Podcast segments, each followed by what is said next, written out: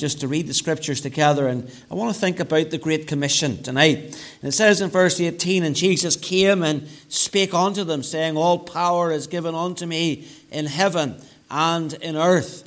Go ye therefore and teach all nations, baptizing them in the name of the Father and of the Son and of the Holy Ghost, teaching them to observe all things whatsoever I have commanded you. And lo, I am with you always even unto the end of the world. And we trust the Lord will bless the reading of his precious word. And again, just to say how thankful we are to each of the ladies who shared their experiences tonight. Grateful that we as a church uh, could be behind them, that we could uh, support them both in prayer and financially. But you might be uh, tempted to say, well, what was the point, Pastor? We spent all that money, and the ladies spent some of their own money, and we put in all that effort, and they traveled thousands of miles away. Uh, to what end? Was it really worth it? Well, I believe it was worth it. Uh, for a start, it uh, cost the, uh, the Lord Jesus a lot more to come to earth uh, for us than it did for us to send those ladies to Kenya. And certainly the distance he came was far greater than the distance they went. Uh, but the 33 children trusted the Lord Jesus as their Savior was really the miraculous thing in that particular trip. It was wonderful that we could provide clothing uh, for the children in the orphanage. It's wonderful that we were able to help in other ways. But here's the thing 33 children had their names written in the Lamb's Book of Life during those two weeks. And that in itself was worth our time and effort in sending these ladies out uh, into this part of the world. So essentially, uh, they and we as a church played our own small part in obeying the Great Commission and fulfilling the Great Commission. Excuse me. The Great Commission was Jesus' final command to his disciples before he ascended into the heavens. And it's a command that is given in all four of the Gospels. And it shows something of the heart of the Lord for this world. And if you're not a Christian, it shows something of the heart of the Lord for you. You know, here's a command that is given to the church in each of the uh, accounts of the Lord's life Matthew, Mark, Luke, and John. And then it is summarized ultimately in the book of Acts as the church is birthed. And that repetition tells us something of the import in the mind of God and the mission of the church concerning the Great Commission. So the church doesn't exist to meet social needs primarily. We certainly don't exist to entertain people. We don't meet even to, uh, we don't exist to meet physical needs or mental needs, uh, but uh, some of those things may well be byproducts of the ministry and of the gospel, but that's not our primary purpose. The Bible tells us that the chief purpose of Christ coming into the world was to save sinners. That's why the Lord Jesus came. He came to save sinners. Now, the world may not value that. The uh, liberal Christian may not think much of that, but that's the clear teaching of the Word of God. So I, for one, am thankful for the ladies who uh, took part in this particular project, who took up their time and went out on our behalf to a land many miles from home, to a culture very different from ours, to a people who are very different uh, from us, and yet they brought the gospel and they made a difference to young lives. And we appreciate that and thank the Lord for that. But I want to think about the Great Commission uh, tonight. And, uh, you know, that will do us some good as believers, but it might do you even some good tonight if you're not a believer, uh, if you're not a Christian, to see how the Lord considered you in his plans and in his purposes. And here in Matthew's Gospel, we have the first reference to the Great Commission. Now, you have to understand that every Gospel writer was writing to a different audience, each one had a different purpose, a different people in view. And Matthew is writing to the Jews, and he wants them to know that their promised Messiah has come, that he is the King of the Jews. And now that was not something new to them. They understood that a king was coming, they were anticipating a king uh, coming. In fact, they were looking for this king uh, to come, but they didn't realize that Jesus Christ was and is their king And in the end, they rejected him, and uh, along with the Romans, they nailed him to a cross. And John puts it this way He came unto his own, and his own received him not. Now, that was a spiritual tragedy because for 2,000 years prior to this, indeed, from the beginning of time, man had been promised a Savior, and Israel had been promised a deliverer for their nation. God had spoken through their prophets, God had spoken through their uh, scriptures, God had uh, given them certain promises, He had preserved those promises in His Word. If anyone ought to have accepted Christ as their Savior, the Jewish people should have accepted Christ as their Savior. But instead, they hated Him and they cried at the end of His life, We will not have this man to reign over us. Now, there was a consequence for that.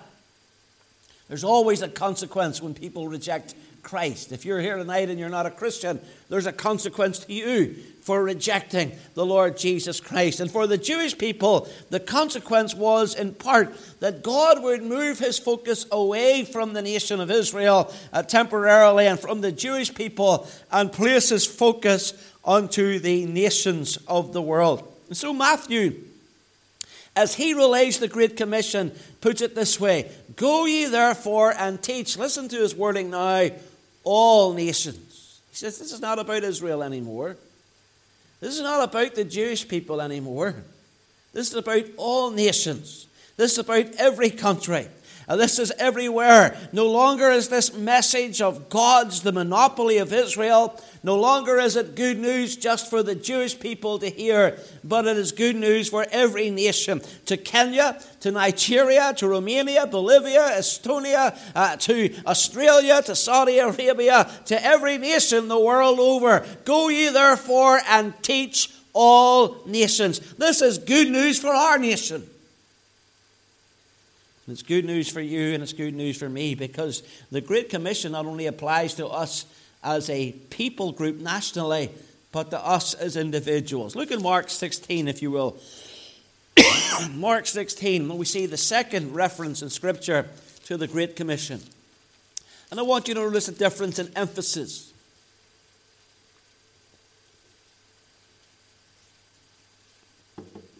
Mark 16 and verse 15. And he said unto them, Go ye into all the world and preach the gospel to every creature. He that believeth and is baptized shall be saved, but he that believeth not shall be damned. Now, notice the emphasis here is slightly different. Mark is uh, teaching and, and, addressing an entirely different people group. He's not speaking to the nation of Israel, he's writing to the Romans. And uh, the Romans are Gentiles, they're not Jews. They have no background knowledge of Christ, they have no knowledge of the Old Testament scriptures. And when they were listening to something, they were about like myself. I think I must have Roman blood in me. They wanted you just to get to the point. They just want to know what the bottom line is. You know, just get to the point. What have you got to say? And uh, they weren't concerned about the nitty gritty and the, and the detail. They wanted to get to the heart of the matter. And so Mark is presenting Jesus to them, not as the king of the Jews, because that would have no relevance to them particularly, but as the servant of the Lord, as the one who had come to serve and to save and so, because the Romans liked things to be rather matter of fact, the Gospel of Mark is the shortest of the Gospels. Mark doesn't beat about the bush, he gets straight to the point. In fact, one of his favorite words is immediately. And he keeps saying, immediately this happened, and immediately uh, that happened. And so, he wants them to know that, they, that the Gospel, which was to go to all the nations, has now to be applied to every man individually. Go ye into all the world and preach the gospel to every creature, to every single individual. So, whilst Matthew emphasized the national, Mark emphasized the individual and the personal. And he wants you to know that it's not just for every nation, that God isn't dealing with people as people groups. He's dealing with us as individuals. He's the personal God. And He's letting us know that the offer of salvation is to you, no matter what. No matter what your background, no matter what your standing, no matter what your skin color. I love that little girl. I, can't remember her name. The little Anna, was that you say her name was? The, Ruth singing that song, uh, you know, reminding us that the gospel was for everybody, no matter what your skin color and no matter where you're from. And what a wonderful truth that is. The good news is for you, no matter what your skin color, no matter where you're from, no matter what your sin, no matter how, how sophisticated your sin may be, or indeed how luxurious your life may be. The good news is for you. Jesus come and He gave His life a ransom for you and paid your sin sin debt and my sin that, and offers us all individually and personally salvation. You see, I love this. In God's great plan, everybody counts. Everybody counts. Everybody's counted in, everybody's considered, everybody matters, not just certain people, not just the so called elect, not just black lives, not just Protestants or not just Catholics.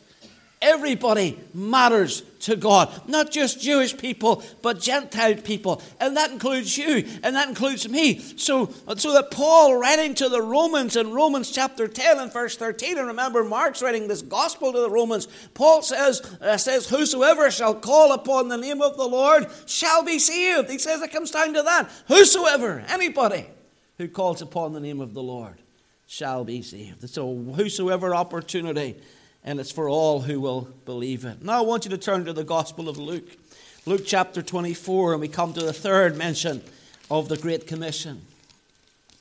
Luke's Gospel, chapter 24, and uh, verse 46.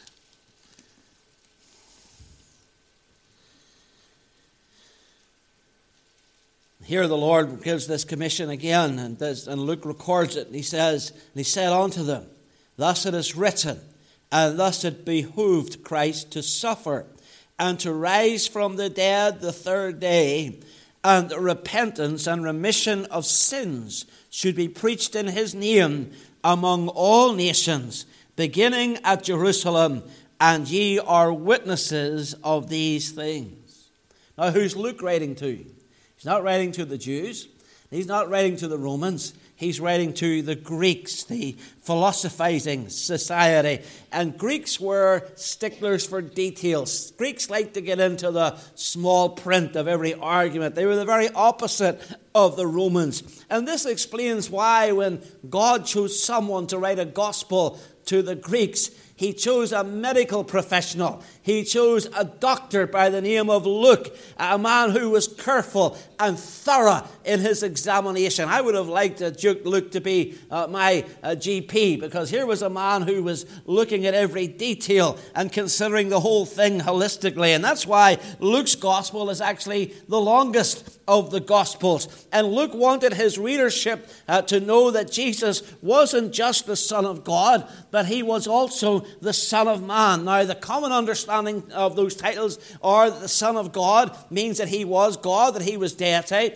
and the Son of Man means that he was human, that he was mankind. And all of that is true. But the title Son of God means far more than the idea that Jesus was a man. Uh, you know, that, I, that title is not limited to his humanity because it's a title drawn from Old Testament theology in which the Son of Man is viewed as a man, not just as any man, but as an exalted figure.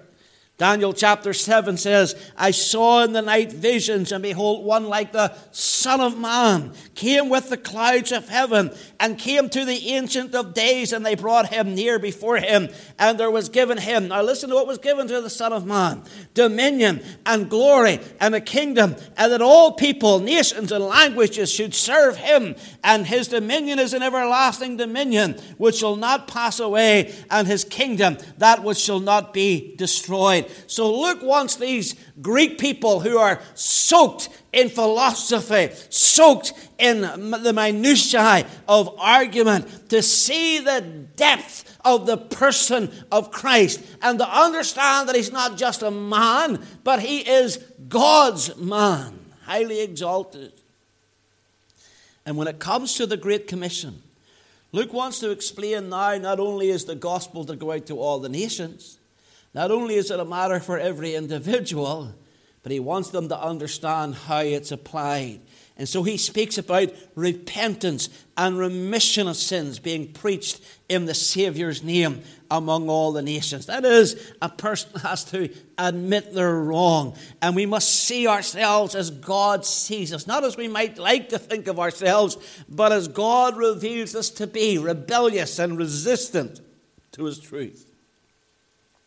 Tim Keller once said this Here's the gospel you're more sinful than you ever dared believe, and you're more loved than you ever dared hope. I love that little phrase. You're more sinful than you ever dared believe, and you're more loved than you ever dared hope.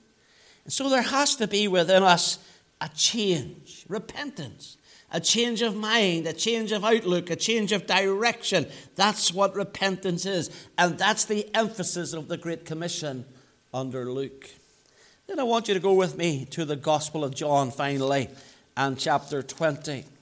The Gospel of John and chapter 20 and verses 19 through 22 of this Gospel, where we have the fourth repetition of the Great Commission. John's Gospel, chapter 20 and verse 19. It says, Then the same day at evening, being the first day of the week, when the door was shut, where the disciples were assembled for fear of the Jews, came Jesus and stood in the midst and saith unto them, Peace be unto you. And when he had so said, he showed unto them his hands and his side. Then were the disciples glad when they saw the Lord. Here comes the commission. Then said Jesus to them again, Peace be unto you. As my Father hath sent me, even so send I you. And when he had said this, he breathed on them and saith unto them, Receive ye the Holy Ghost. Whosoever sins ye remit, they are remitted unto them. And whosoever sins ye retain, they are retained. Now, John is not writing to the Jews, he's not writing to Israel, he's not writing to the Romans, he's not writing to the Greeks, he's writing to the whole world. That's why we have that great verse right in the beginning of this gospel for God so loved the world. John has a message for the whole world. Can you imagine sitting down and writing a message for the whole uh, world? And imagine there are just 11 of you, and Jesus comes, the resurrected Christ comes, and he tells you that he is putting it on your shoulders. It becomes your responsibility to share with everyone in the entire world the good news of his death, burial, and resurrection for the salvation of men. You know, you could well understand them recoiling at that, that his disciples would have thought, well, you know, we're just not up to the task. This was not the days of Boeing 747s. This wasn't a day of travel uh, that, that came easily. You know, our ladies got out to Kenya. I think Hazel or one of the ladies said about how lengthy the journey was. And it was a lengthy journey by modern standards. But by ancient standards, that journey would have taken a much longer time. And so you can imagine these uh, poor disciples somewhat shell shocked after the events of the crucifixion and now uh, absolutely joyous uh, at the resurrection of the Lord, being told now that they have to go into all the world and bring the gospel to every creature. And you can well imagine them not feeling up to that task. But notice Jesus makes them a promise and he does something in verse 22. It says, He breathed unto them and saith unto them, Receive ye the Holy Ghost. You know, by extension, he's making this promise to his disciples, to everyone who believes, that you go, first of all, in the Father's authority. And second of all, you go in the power of the Holy Ghost. And here's the truth of the Great Commission the Great Commission is for all nations, it's for every single person, it's for anyone who will repent of their sins and believe for the forgiveness of their sins. And when you do that, God, God gifts you with the Holy Ghost. The Spirit of God comes and indwells you and empowers you and enables you to fulfill God's will for your life. And that's the joy of being a Christian. You see, there's some people who are not Christians and they say, Well, I would be a Christian, but I could never live up to it. You know what? If everybody took that attitude, nobody would ever be a Christian. But thank God Jesus didn't leave us alone. He said, I'm sending you the Comforter. I'm sending you the Holy Ghost who will be in you, who will help you, and who will indeed empower you to fulfill my purposes. Here's the good news of the gospel Christ came, died, was buried, rose again the third day. All who repent of their sins and believe in him find forgiveness of sin and are gifted with the Holy Spirit within to serve him in a way that was never before possible. And all of this is summarized one last time by Luke once more as he opens the history book of the Bible, the book of Acts. And he says this as he writes that record But ye shall receive power after the Holy Ghost has come upon you. This is the, the words of the Lord. And you shall be witnesses unto me, both in Jerusalem and in all Judea and in Samaria and unto the uttermost parts of the earth.